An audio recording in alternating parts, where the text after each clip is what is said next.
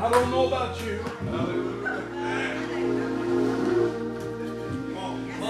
But he's a friend that sticketh closer than a brother. The Bible says he's the first and he's the last. I've had some that were first but never made it to the last. How about you? But not only will he start this race with you, but he'll finish it alongside of you as well. Praise the Lamb of God. Amen. Thank you, Pastor, for allowing us to be with you in this camp meeting. I appreciate it a bunch. And I love your pastor, one of the greatest preachers on the planet, in my opinion. If a man can make me cry while he's preaching, touch my soul. Amen. I, I don't want to just hear a bunch of racket. I want to hear him tell me something. Blesses my soul. He's a minister to us and uh, to this nation. And we're thankful for what the Lord's doing in him and through him. And also all the rest of you that are here. I appreciate it so very much. In the book of Romans, chapter number one, Romans, chapter number one, and begin, we'll begin reading just only one verse of scripture, chapter number 17. Romans chapter number 1, verse number 17. When you get there, if you will, stand with me for the reading of God's word. For those of you that have prayed uh, for us over the last several months, thank you so much. We appreciate it. the prayers for uh, Sister Pam. Uh, she's been through the, the battle with uh, sickness, but uh, he said his name is Jehovah Rapha. I am the God that healeth thee. So we're believing God that He's going to give her complete healing and uh, continue praying. Good to have all of you. Romans chapter number 1, verse number 17. For therein is the righteousness of God revealed from faith to faith. As it is written, the just shall live by faith. Somebody say that out loud. The just shall live by faith. I believe it tonight. Would you stretch your hands this way? Pray that God would help us to preach that very message. The just shall live by faith. Father, we love you, Jesus. Come on, help me pray, church. I praise you, Lamb of God. I pray that, Lord, you would move mightily. Have your way in this house. Have your way in this meeting. Pray that, Lord, you would ready our hearts and minds that we would be able to receive exactly what you want us to hear. God, I pray, give us every word directly from the throne of God. Every thought, let it be held captive by your Spirit. Move tonight, Lord. Let someone get a hold of the clear message of justification. Pray that, Lamb of God, you do that work tonight. Preach through the preacher. And God, anoint us, and God will give you the glory. Meet us in these altars. In Jesus' marvelous name. Amen, amen, and amen. You may be seated tonight. I make a covenant with you in this camp meeting. Amen. I'm not going to hold back. I'll preach everything that God gives to me. Amen. Everything. I'm going to pray. I'm going to be in the altars. I'm going to seek God. I'm going to hear from heaven. And I'm going to preach what God wants to be preached in this meeting. Now, your side of the covenant is when I give an altar call, don't look at me like he's going to have to beg me to come to this altar. Is that right? Amen. It's amazing to me that people get all cleaned up and dressed, go to church, worship, go through the singing, listen to the preaching, and then when the preacher gives an altar call, sit there like they're not going to go to an altar. Isn't that amazing to you? Does that amaze you as well? Amen. We've come here because, friend, let me tell you, as good as the singing is, amen, as good as your favorite preacher is, whoever that is, it's not all about what happens with humanity. Amen. We bring us into the presence of God, but it's what happens in that altar that's going to make all the difference in the world. You believe that? Praise the Lord. The just shall live by faith. Now, this is a sermon on Romans 1 and 17. Yesterday was Reformation Sunday. I, I, don't know, maybe you were studying about that and looking back to what Reformation Sunday is all about. But there had to be a reformation out of that Catholic Church in order for us to experience what we are experience even in the Pentecostal world today. Amen. That in 11, 1200 years ago, the entire Christian world was wrapped up and encased uh, about with the bonds of that Catholic Church. They controlled everything. They said how people were to live. They did not allow men to read the, Bible for themselves. They could not read it. Uh, only the priest had that information. Uh, and you know that whoever has the information controls uh, all of society that Catholic Church had a death grip uh, on humanity. And the problem was if they were preaching uh, the fullness of the gospel of the Lord Jesus Christ, uh, then everything would be wonderful. Uh, but, friend, let me tell you, uh, when Jesus came to this earth, uh, we don't need another mediator between God and man. we don't need a priest. we don't need a saint. we don't need some dead somebody that never can speak again. that, amen, trying to talk to them on our behalf. We don't even need a church building. Come on here. Uh, Jesus said that if there is only one way to the Father, uh, and it's through Him Himself. There was this Reformation that had to take place 500 years ago. And can I say tonight that what I'm seeing ha- happening all over the nation where I've been, uh, I've been, I've been everywhere this year. It seems as though that uh, last year when the devil tried to shut everything down, uh, well, all he seemed to do was spread the fire of Pentecost uh, a little bit broader and a little bit further out. Say amen to me.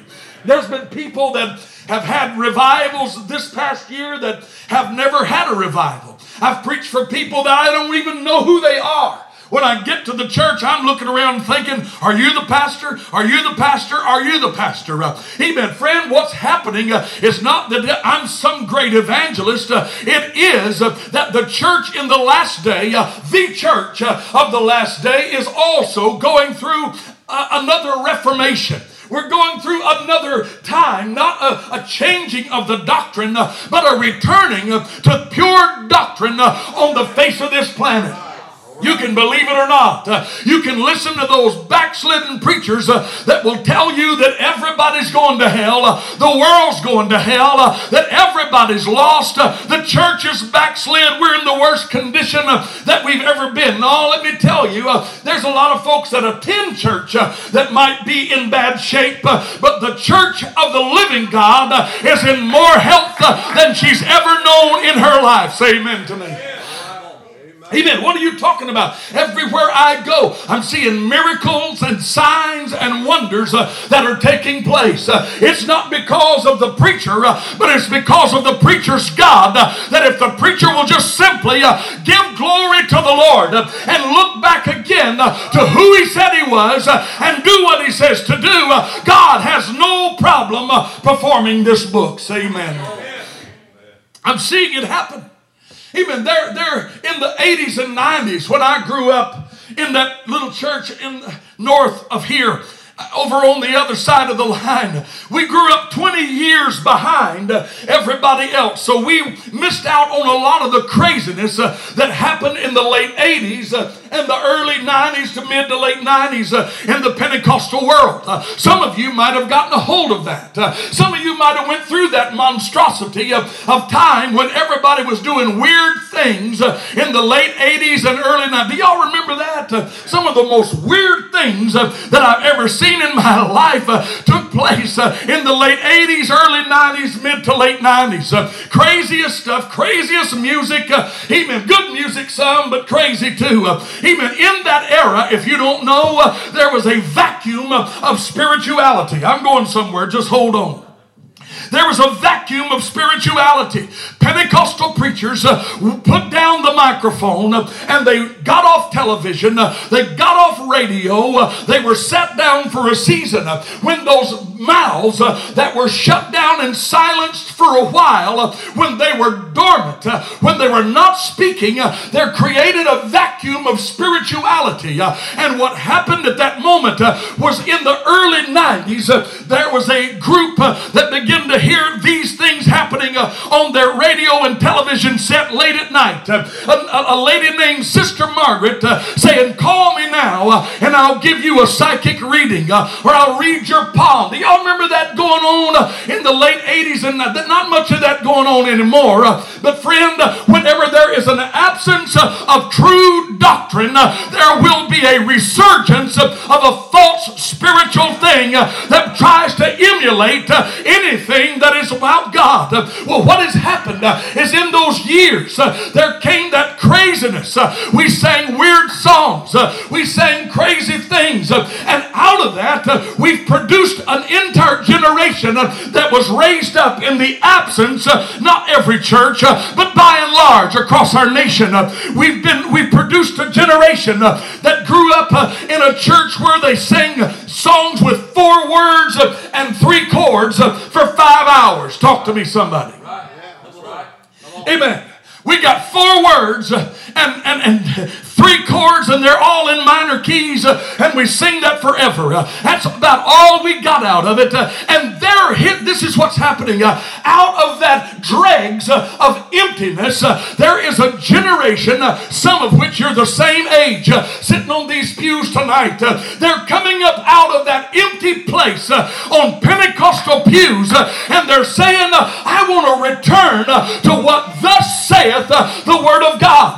believe it or not, these boys that have built their ministry uh, on their skinny jeans uh, and their fades uh, are losing influence uh, in this generation. Uh, you don't believe it uh, because all you see is what's on your television. But, friend, in the trenches across this nation, there are young men and young women that have thrown off and cast off the Sister Margaret mentality.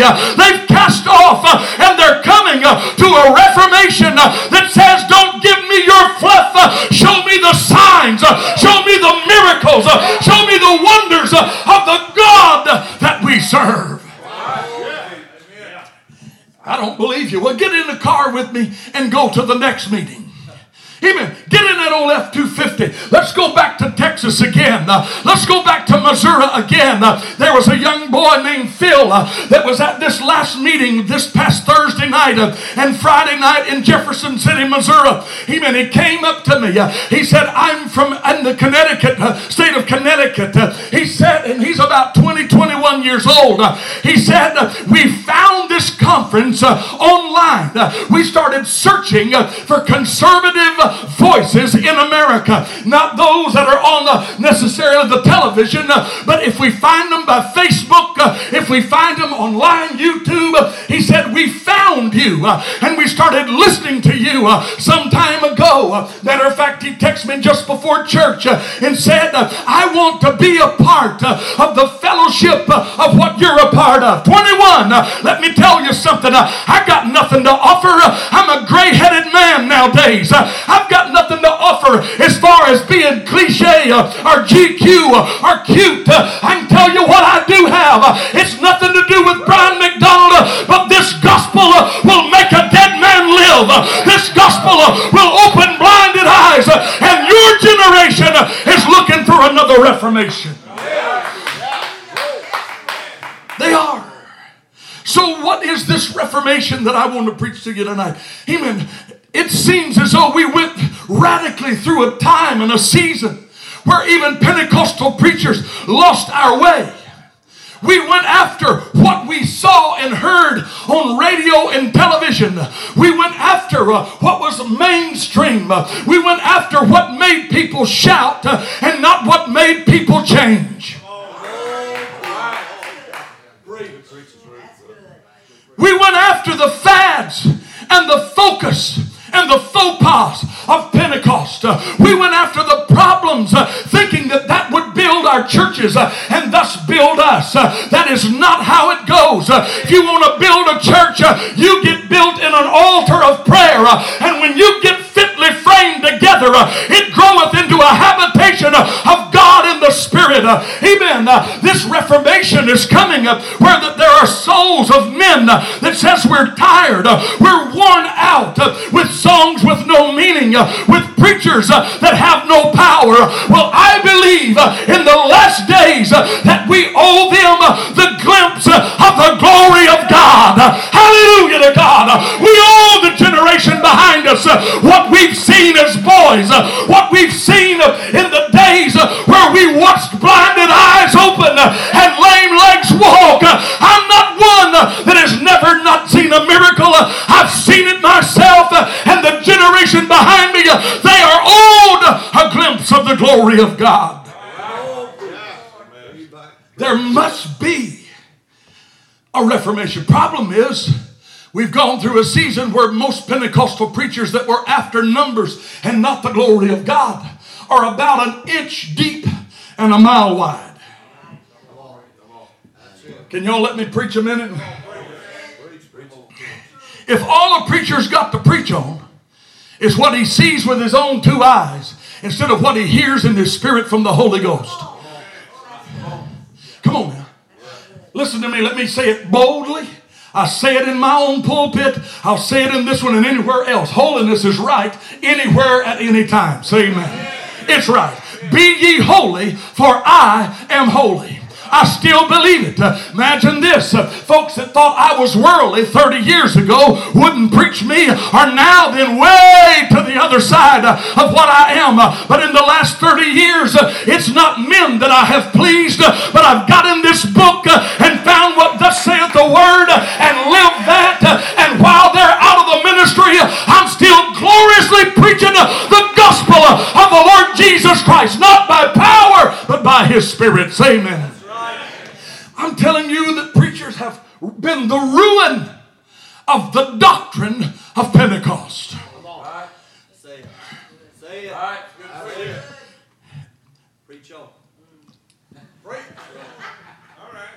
Y'all gonna look at me or you gonna say amen? amen?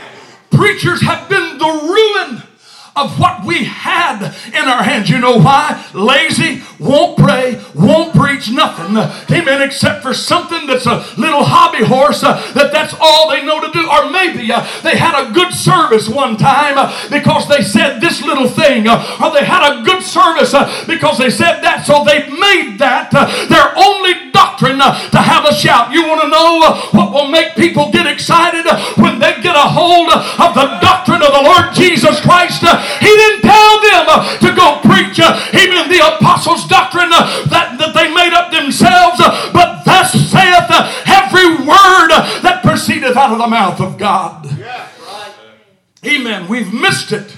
So there must be a reformation. Let me preach about one point that we need to get a hold of.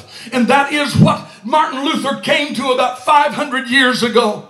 He was there. He struggled as a monk. He, he struggled with guilt and, and he did everything that he could to fix that guilt. Uh, he did pilgrimages. Uh, he, he had penance, uh, did penance and masses and prayer. If a monk could be saved by his monkery, then absolutely Martin Luther would be the one that would be saved. After long hours of study, the truth began to leap off the page at him. And that truth that came 500 years ago was uh, that the just uh, shall live uh, by faith. I know that that doesn't seem like much now, uh, but I'm going to try to break that down for you tonight uh, so that you understand uh, what He's wanting us to do.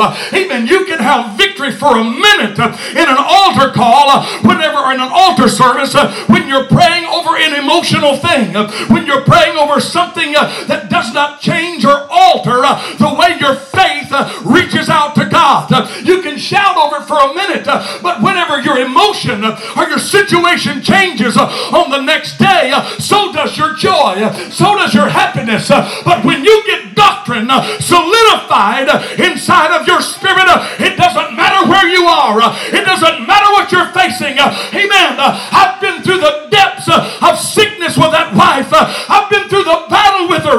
We went through the valley of the shadow of death. And friend, let me tell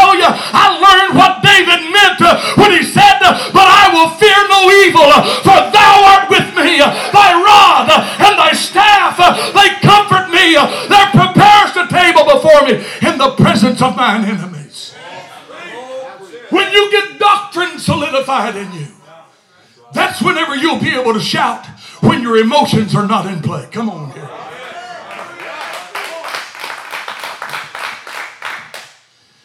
He said the, the just shall live by faith.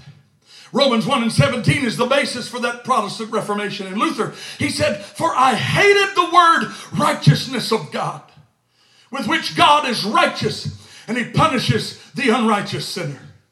He realized that it was not what he could do, but what Christ had done that justifies us.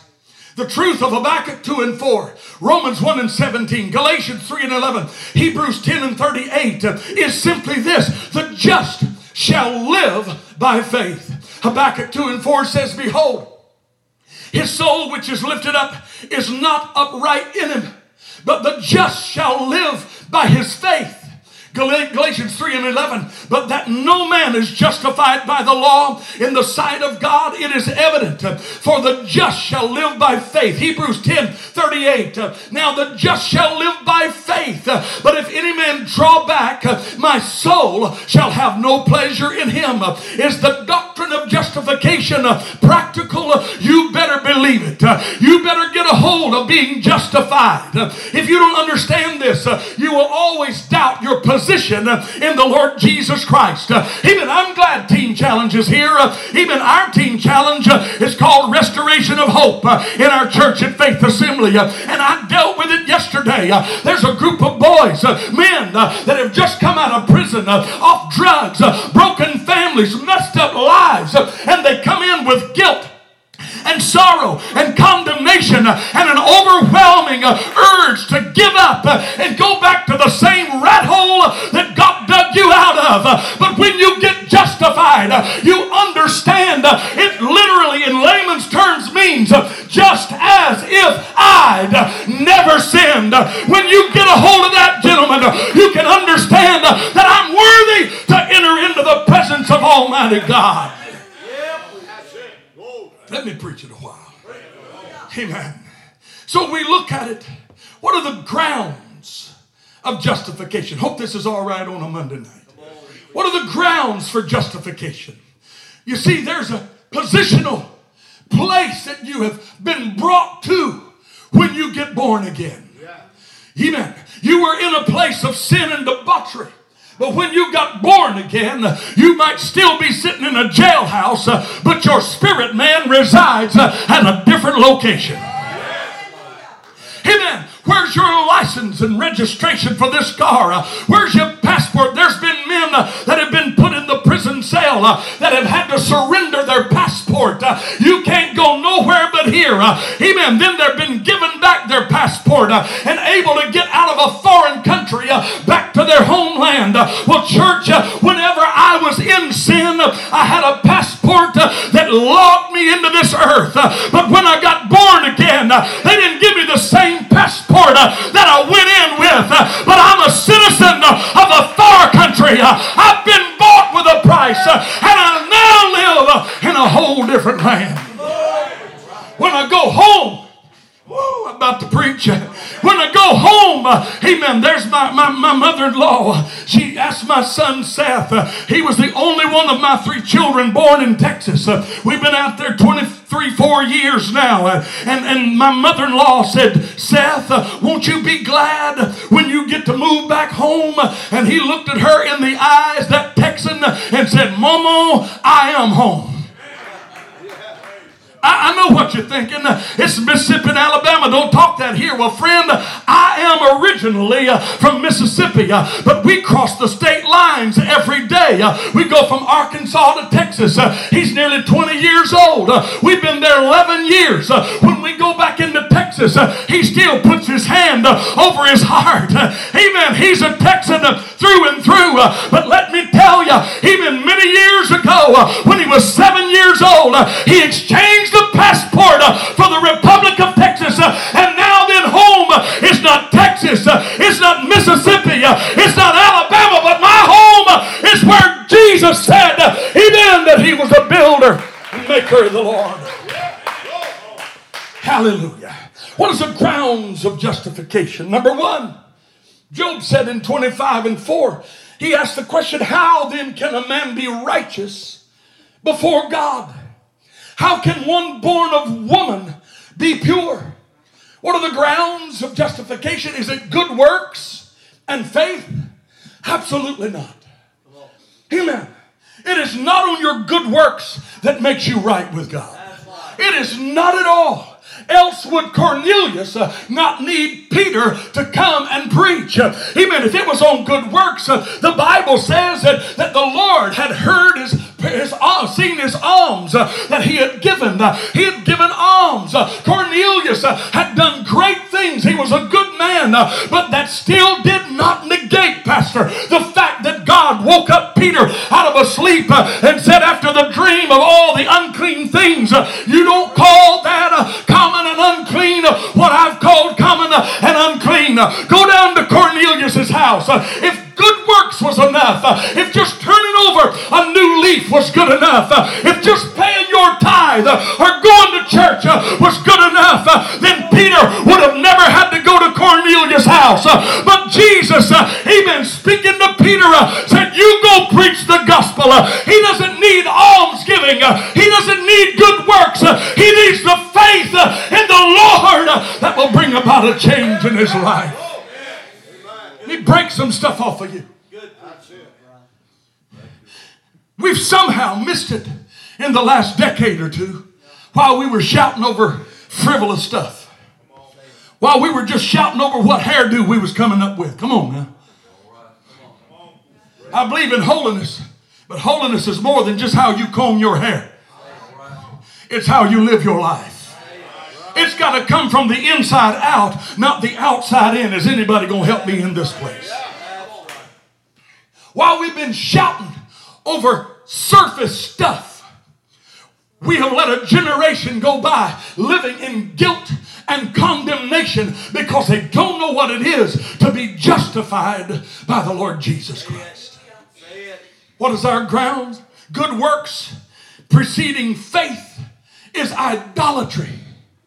If you build your religious system on what you do with your hands Uh, or your body, uh, you're as idolatrous uh, as those in that Catholic church that beat themselves and go on a pilgrimage and bloody their knees. It's idolatry. Uh, those in that Catholic church, uh, they would crawl on glass and shards uh, and nails and iron, bleeding, come up to that same Catholic house, amen, and look up to those same dead saints trying to get a blessing from God. Amen. If you try to bring your religion, if you try to bring your good works to God before faith, you're as idol worshippers as all of those that have preceded you. Amen. The first commandment is, Thou shalt have no other God uh, before me. Uh, your good works won't save you. Uh, your idolatrous working in religion will not save you. But Jesus asked the rich young ruler, Amen, what he said, What must I do? Then the Lord said, Keep the law. He said, I've kept the law from my youth. I've done it. And he said, Give everything you got away and follow me. Friend, that is where we find that justification comes into play. When you lay down everything, when you give up your good works, when you give up your abilities, and you lay face down saying, I'm nothing dead, lost and undone, that's when Jesus will pick you up and bear in your body a birth of the Lord Jesus Christ. I don't know where to shout at, Brother McDonald, because you don't hear this preaching, I suppose, all the time. None of us do. We've come to the place church. We know how to shout over cigarettes and beer. Come on now. We know how to shout over shooting up drugs. Amen. These boys done probably in their years. Have you or not? Y'all got track marks? Amen. You got problems? How about you? We're going to deal with it in a few minutes. Uh, but, church, it's not about shouting over the drug addict getting free. It's about the religious folks getting born again, sitting on a Pentecostal pew. The grounds of justification is not good works plus faith, it is obedience and faith in the Lord Jesus Christ. Matter of fact, it's a twofold obedience.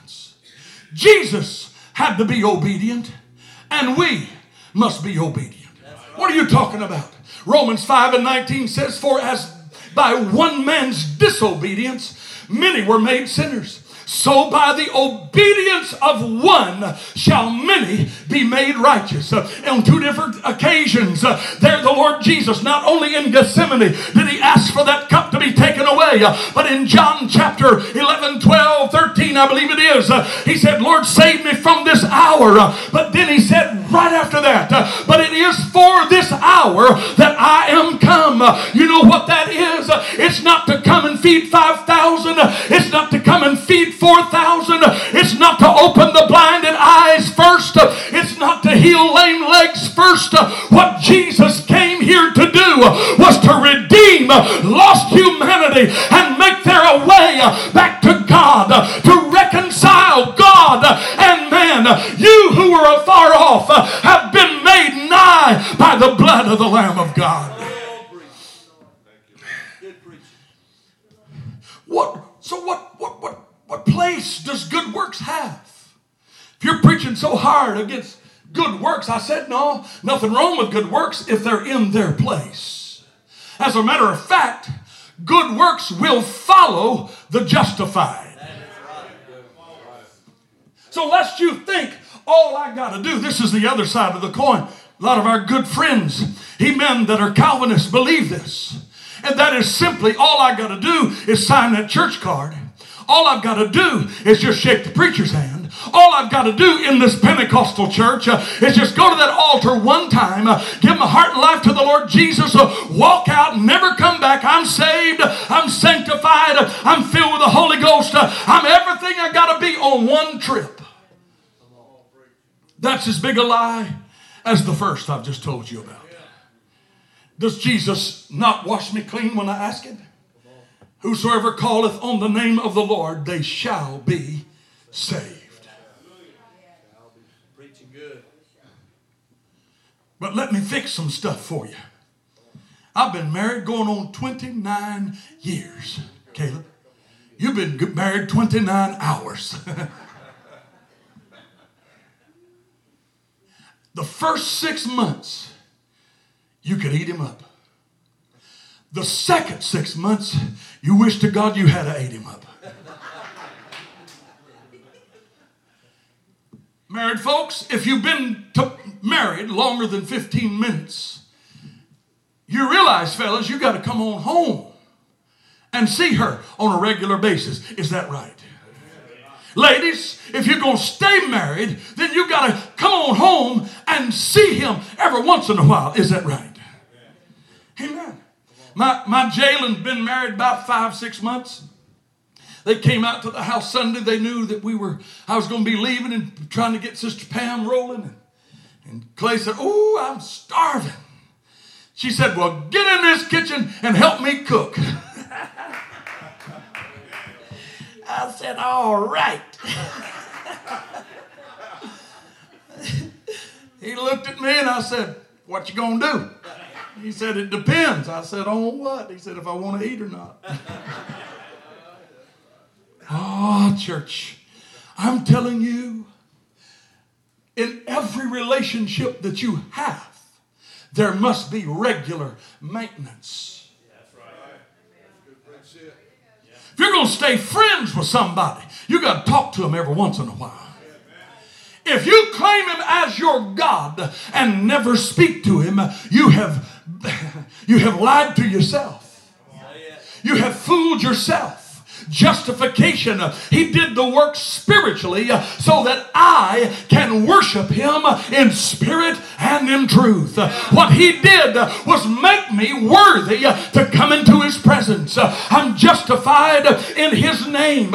Even good works follow those that are already saved.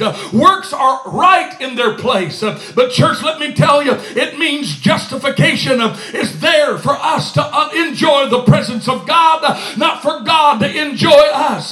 Because when you come before God, He's not looking at you, He's not looking at your failure, He's not looking at your goodness, He's not looking at your abilities and your talents. He's only looking at one thing, and that is are you born again? Is Christ in you? And if Christ is in you, you're worthy of His presence.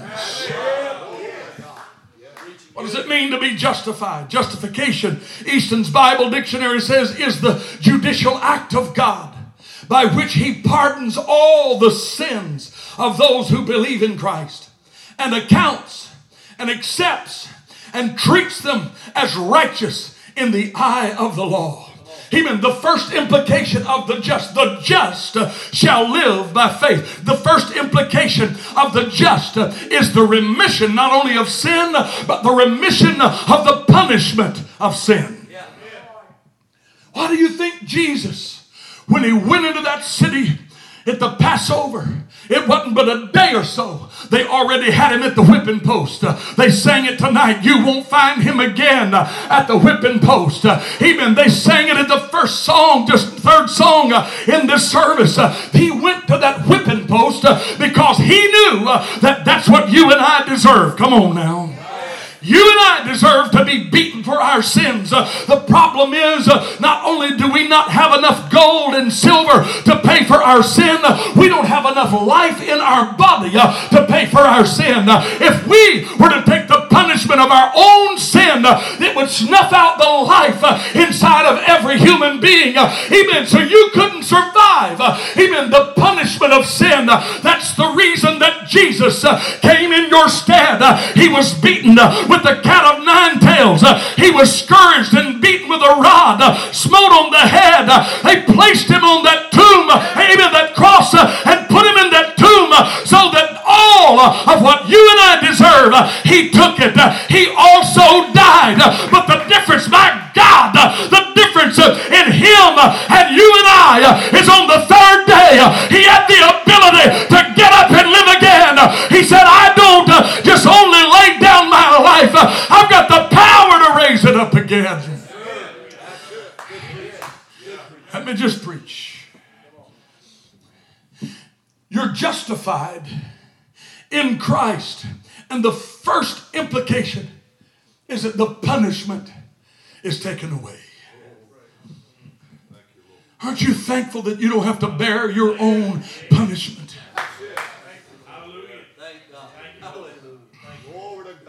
Are you grateful that you don't have to pay for what you did? Come on, can I preach real? Is it all right? Can I just preach real tonight? Amen. Aren't you grateful you don't have to meet all the sin that you acted out? Amen. In your own personal life uh, toward that family member, uh, toward those children. Come on here. We were a wretch. Are you hearing me tonight? Uh, we were lost uh, and undone. I don't care how good looking you are tonight. Uh, it doesn't matter uh, how religious you appear tonight. you were born in sin with an Adamic nature that was locking you in to a devil's hell. but the second man, Adam, came along uh, and with his obedience, uh, even the death of the cross, uh, even on that third day, he got up and he lives so that when he got up, we also live. The Bible says, if Christ be not risen, we are yet in our sins and our faith is vain. But let me tell you, Christ is risen. He is alive and he's seated at the right hand of the Father. First implication is the removal of the punishment of sin. Christ took the wrath of God. Let me tell you about it. Matter of fact, Pastor, on that cross, the sun refused to shine. It went dark. At, in my opinion, at the same time that God the Father turned his face away from his own son. Why? If Jesus was there giving Stephen a standing ovation when he gave his life, come on, the first martyr, why is it that God turned his face away from his own son? It was not that he was looking at his own son. But when Jesus crawled on that cross, you got to understand he had already taken on every sin of every man, woman, boy, and girl. He took on your sin 2,000 years ago. All that stuff you're battling with, saying, I just can't can't get over it. I can't win. Amen. That's a lying wonder of hell. It's already been defeated when Jesus, uh, amen, uh, pronounced him guilty, uh, hung it on that cross and crucified it. Amen. Sin died, but Jesus got up. Hallelujah. When he got up, so did I. On that water baptismal day, when they put me under the water, even it symbolized me being buried and resurrected in the Lord Jesus Christ. Yeah. Ah, hallelujah. Well, I'm making my own self happy, so y'all just hold on. The second thing that we see is on that first implication, that remission of punishment, it happened on personal terms. That remission of punishment, it happened on a personal term. We are released from condemnation that sin deserves.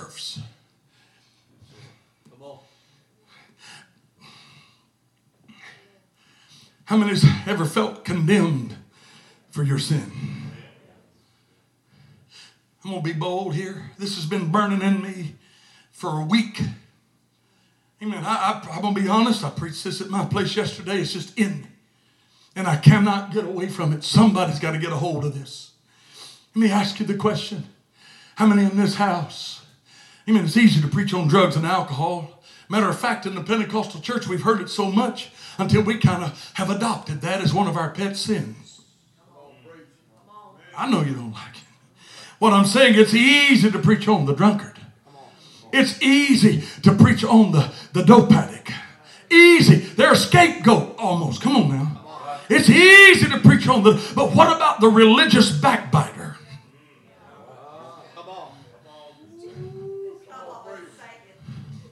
What about, what about, amen, what about that one that runs around on their spouse? Oh, I've never stepped out with another man or never stepped out with another woman. You've been on the internet site, you pornographer. Come on here. We're either going to be real and get this broken down and learn what it is to be justified, or we're going to let it hide in the dark recesses of our spirit and it control us for the rest of our life. Is this too much for somebody? Let me ask you the question Is there somebody here that had drugs and alcohol in your past? You fought it and you finally got victory over it. Amen. Is there anybody here you finally stand up and remain standing? Stand up. If you've gotten past drugs, and alcohol. Just remain standing. Uh, how about a broken relationship? Uh, how about a broken marriage? Uh, how about a broken home? Your children, uh, stand up. Uh, come on now. Uh, I'm going somewhere. how about it? those secret sins that nobody knows about. you couldn't tell your pastor. Uh, you couldn't tell anybody. Stand up. Uh, everybody in this house uh, has had secret sins. amen. I want you to take just a moment and look around. nearly a hundred percent of the people, except for the perfect folks in here, amen, have realized that they've got sin in their past. They were locked down to it, but I've been justified in the Lord Jesus Christ. I've been redeemed with not corruptible things such as silver and gold, but with the blood of the Lamb. Look at me. The first thing that happens, remain standing a second is that you can actually stand up and say, That's what I was, but it's not who I am. You better hear me, church. Amen. The first thing that justification uh, lets you stand up and say uh, is, I'm not ashamed of the gospel of Christ. It is the power of God unto salvation. Amen. I was lost, locked down, drug in, and pulled over. But today I'm redeemed by love divine. Glory, glory. Christ is mine. Somebody give him a praise before you see it. Not, not only are you redeemed, you can be seated. Just give me a little bit to get this one off of me, and we'll be able to have camp meeting. Not only are you released on personal terms, but on ethical terms. Not only the condemnation, you see, condemnation is from the devil, conviction is from God. There's a big difference in conviction and condemnation. Conviction is a way out. Condemnation is a way to die. Condemnation gives you no hope, but conviction gives you hope. Say Amen. The best feeling that a sinner can feel in a Pentecostal church uh, is conviction. Uh, because if God will convict you, uh, He will save you. Uh, if God will convict you, uh, He will deliver you. Uh, if God will convict you, He will set you free. Amen. If it's condemnation, even that feels like this. There's no hope for you. You might as well give up. You're never going to make it. Get out of Teen Challenge. Get out of Bible Way. Get out of the church. They're nothing but religious hypocrites you're never going to find the way. Well, friend, let me tell you, Jesus said, I am the way, I am the truth, and I am the life, and He'll bring you out through His justifying power. In ethical terms, He removes the guilt of sin. I'm not guilty anymore. Amen. You know what that looks like? Those of you that when you were in condemnation, the pastor asked you to sing, he, he knew you were born again. He prayed you through. But you're not released. You wouldn't let justification have its work in you. Come on now. There's justification that is positional. And then there's justification or sanctification that is also instant and progressive. Even the moment the blood touches your life, uh, you are separated unto God. Uh, but friend, every day that I live, uh, I get closer to the Lord. I get better than I was. You should have. You should be. And now we look at it on the ethical terms. There comes a moment where you just did what you did. You stood up and said, I was a wretch. I was a dope addict, but I'm not anymore. Can I say something happened to you? The guilt doesn't hurt anymore and on legal terms. We are released from the punishment of sin due to the law.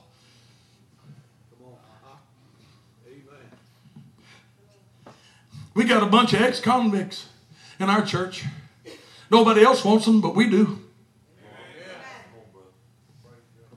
I appreciate those three amens in this house. I've learned, Pastor, that if I'll take the ones nobody wants, God will send me the ones that everybody wants to pay for it.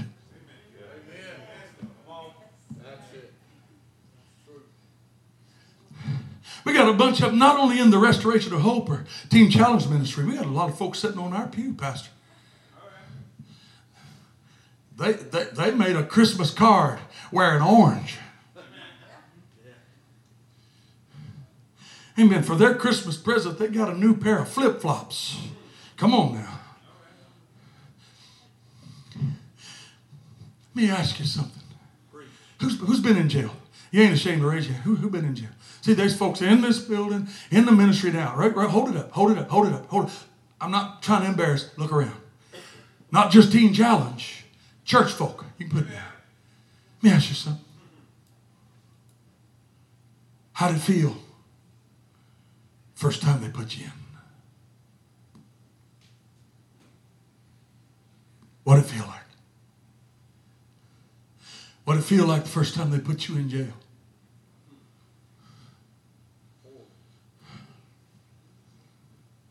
What it feel like when they let you out?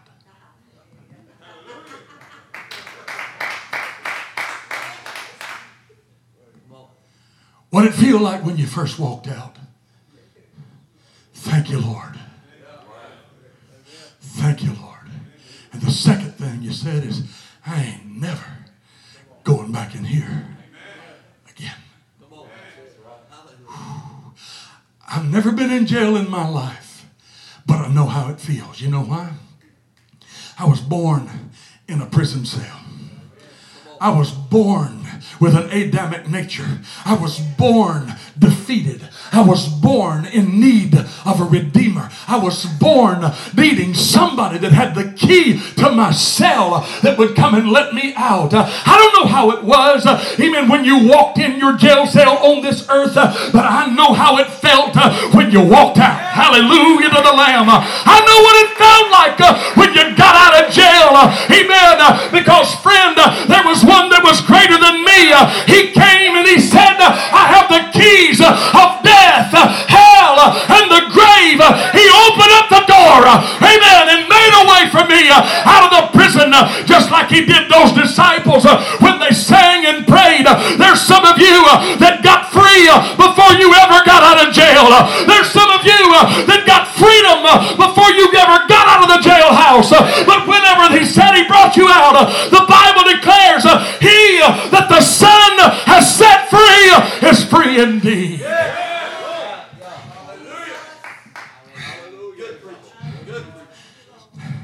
I'm justified on personal terms, on ethical terms, and on legal terms. Look here.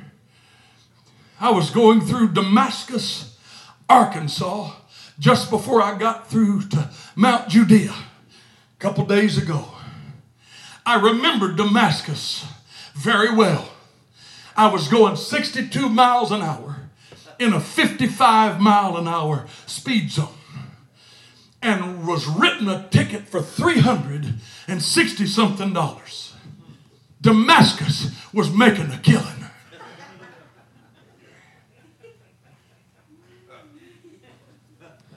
I called them to plead my case. And I talked to the judge. And he said, Well, son, here in Damascus,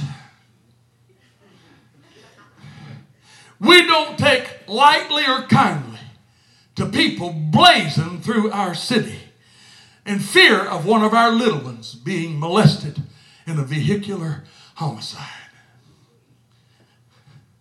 I said, I understand. I said, in, in that regard, I will gladly pay the fine. He said, You don't mean it. I said, Yes, sir. I said, because I would hate to molest a child in a vehicular homicide. And if that will teach me not to drive 62 miles an hour in the barren plains of Damascus, Arkansas, then I will gladly pay the fine. He said, I tell you what you do, being as you all truthful in everything.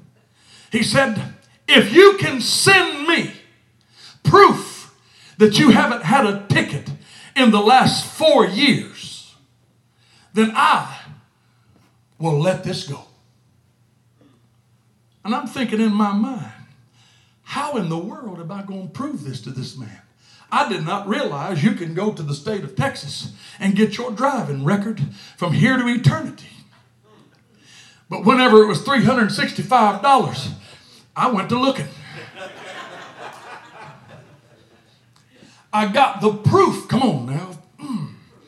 I got the proof that I was not a felon and hadn't, hadn't, hadn't made any vehicular homicides in the recent past, uh, hadn't even got a ticket. Uh, I emailed it in and uh, didn't get a response. I thought, I don't know what's going on with this judge, uh, but I better get a hold of somebody. Uh, even I better get a hold. And I called the office of the judge. Uh, it was in the same office.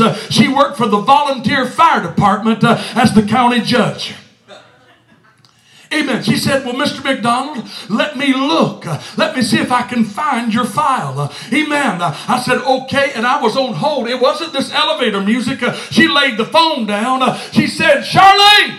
She said, I'm telling you, it was that kind of uh, thing going on. I'm heading there. Just hold on. Uh, amen. She went looking for it. Uh, and she finally, after minutes and minutes, what seemed like hours, uh, she came back and said, Mr. McDonald, uh, she said, we can't find it. Uh, and the only thing I can tell you is when the judge told you that, that he just tore it up and threw it in the trash. I said, please, would you go and look again? because I don't want to, in 30 days, come back around uh, and they put me in jail. Uh, and Lord only knows where the jailhouse is uh, if the county judge uh, is in the volunteer fire department's office. Uh, I don't know where I'll be. Uh, I said, look again. And finally, after a long time of sitting on that phone, that judge came back said, ah, uh, Mr. McDonald. I said, yes, sir. I remembered his voice. He said, when I told you that I would let it go. I mean, I let it go. Let me tell you something, dear friend. I could hang that phone up with confidence that I'm not going to jail in Damascus, Arkansas. I've got one better for you. When the Lord Jesus put my sin under the blood of the Lamb of God, He let it go, never to be remembered against me anymore. Hallelujah to the Lamb. My sin, oh, the bliss of this glorious thought. My sin, not in part, but the whole, was nailed to the cross, and I bear it no more. Amen. Hallelujah to God. It is well with my soul. Somebody give him praise. Come on. Come on and play, Ryan. Not only is my sin taken away and the punishment removed, but I am restored to divine favor.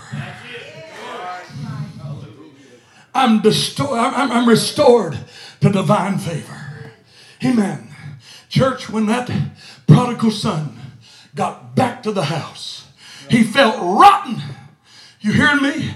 Not only while he was in the hog pen, but on the walk home.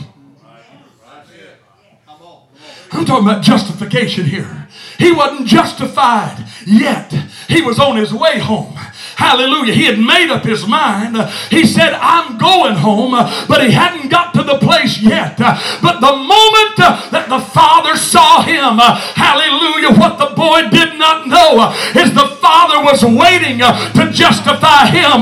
He wasn't going to stand there and say, Well, what do you got to say for yourself? No, that father ran to him and with one embrace, he was justified.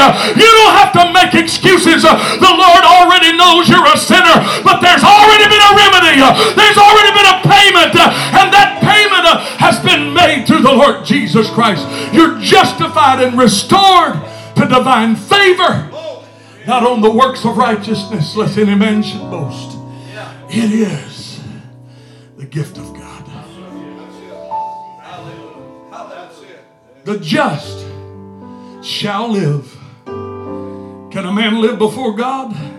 Man tried to please God by the Mosaic law, tried to please God by the Catholic Church. There's only one way to please God. Let's accept the Lord Jesus Christ. Man, the just shall live by faith. What faith? Faith in faith, faith in church, faith in religion Faith in God. Faith in God. Stand with me. I don't know about all this heavy doctrine preaching up in here. You got to get it sooner or later. I know you, Pastor. Those that attend this church hear doctrine on the regular. But I fear that across the whole, We've let ourselves grow lazy. We've let ourselves go. And there's a generation that does not know that they can walk above sin. Romans said, Sin shall not have dominion over you. That's walking in justification.